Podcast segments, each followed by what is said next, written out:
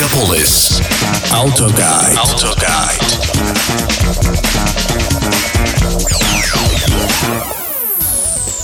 Году эдак в 2010-м, а ведь как бы грустно это ни звучало, но прошло уже почти 10 лет, и до 2020-го осталось менее года, так вот тогда мне казалось, что все, что можно изобрести, уже изобрели.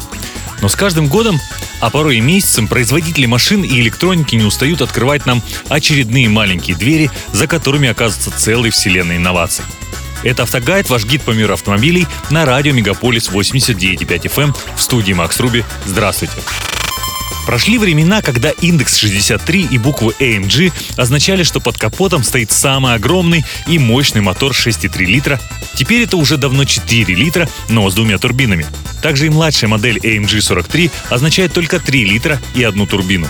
Помнится, я успел посидеть в этом седане на корпоративной парковке Mercedes-Benz, а когда подошло время моего теста, мне сообщили, что с теста предыдущего модель вернулась сильно поврежденной. И печально, конечно, но тогда поездить на нем не получилось.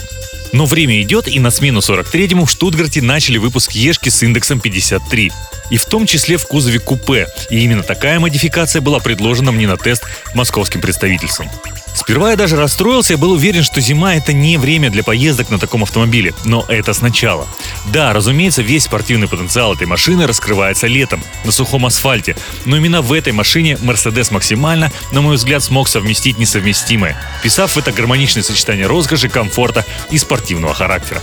И главная инновация, которой прежде не было ни в самом Мерседесе и его AMG моделях, ни у заряженных конкурентов, теперь здесь не один, а два двигателя. Так же, как и в новом CLS 450, помимо основного бензинового трехлитрового мотора, который здесь прокачали до 430 с лишним лошадиных сил, под капотом стоит маленький электромотор мощностью 22 лошадиные силы, который включается на гражданских режимах при выключении основного силового агрегата и участвует также в его запуске. О том, что это дает, чуть позже. А пока давайте посмотрим, что же внутри. Салон из белой кожи одновременно футуристические олдскульные овальные дефлекторы вентиляции с подсветкой, белое сиденье дизигна, обтянутое перфорированной кожей с функцией обогрева, вентиляции и массажа. По-прежнему никаких сенсоров на приборной панели. Все управление многократно дублируется кнопками, тачпадами, шайбой, всем чем угодно, только чтобы без жирных отпечатков пальцев на самых заметных местах. Вообще салон у этой Ешки уже почти полностью повторяет салон более старшего S-купе. И также вводит в некоторый диссонанс от того, что выглядит как роскошная карета, которая при этом является полноценным спортивным автомобилем. О том, что это AMG, напоминает только шильдик на руле, логотип на экране при запуске или включении двигателя, теперь я уже не знаю, как правильно говорить, а также измененных шрифта шкалы прибора скорости и оборотов и линейки индикаторов ускорения, киловатт и ньютон-метров внутри самого тахометра. И все-таки Mercedes E53 купе — это взрослая машина, такой балдесарини стайл, когда тебе уже за 30, но лишь ты молодой и ощущаешь потребность в драйве и адреналине. Ты успешен, тебе не нужно доказывать всем, что ты надевая на себя разноцветные кеды с вензелями, джинсы с металлическими табличками на заднем кармане и майки с надписями известных брендов во всю спину. В твоем гардеробе брюки с удобными джемперами и просто комфортные кроссовки, а в багажнике всегда спортивная сумка. Ты едешь с одной встречи на другую или из офиса домой поздний вечер, но вдруг светофор, впереди шоссе и на нем совершенно нет машин. Ты переключаешься в Спорт Плюс, выжимаешь левой ногой тормоз, правой до упора газ, машина радуется, она понимает, что сейчас ей дадут пробежаться. Включается launch control, бросаешь тормоз, удар в спину, каких-то 4 секунды и на спидометре уже сотня. Кстати, в отличие от многих своих заряженных конкурентов и даже предшественников одноименной марки, где очень сложно было ездить в обычных городских условиях, плотном трафике и пробках, когда машина норовила прыгнуть при малейшем прикосновении к педали газа, E53 купе может использоваться как машина на каждый день. Разница в ощущениях при переключении из режима спорт и спорт плюс в комфорт и тем более эко такая, что кажется, что ты оказываешься за рулем совершенно разных автомобилей. Когда переключаешься в комфорт, еще слышно ровный бас выхлопной системы, машина отзывается на педаль газа, но уже позволяет ползти в пробке, ехать медленно, давая ускорять себя плавным ходом педали акселератора. Нет ощущения, что одно неловкое движение, и ты налетишь на впереди идущий автомобиль. Щелкаем дальше, убираем эко. Машина становится еще спокойней и начинает глушить основной бензиновый мотор не только при остановке, а каждый раз, когда я отпускаю газ. Понять это можно только по стрелке тахометра и индикации на приборке.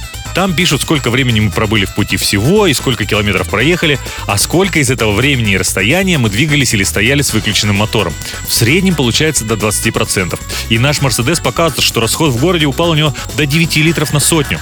Но вот я переключаюсь обратно в Спорт Плюс, обороты взлетают, выхлопная система перестраивается в режим прямотока, слышно громкий рев и прострелы, от малейшего прикосновения к педали газа ощутимый толчок в спину и сразу же вжимает в сиденье. Е53 молниеносно ускоряется, но и расход взлетает до 20 и более литров. Электромотор при этом полностью отключается. Настроить можно не только режимы езды, но и само настроение, выбрав в меню соответствующие пункты, после чего вы или погрузитесь в атмосферу тепла, машина включит обогрев сидений, подлокотников руля, сменит цвета подсветки, на экране появится изображение огня, а из динамиков польется приятная музыка, которую машина подберет сама.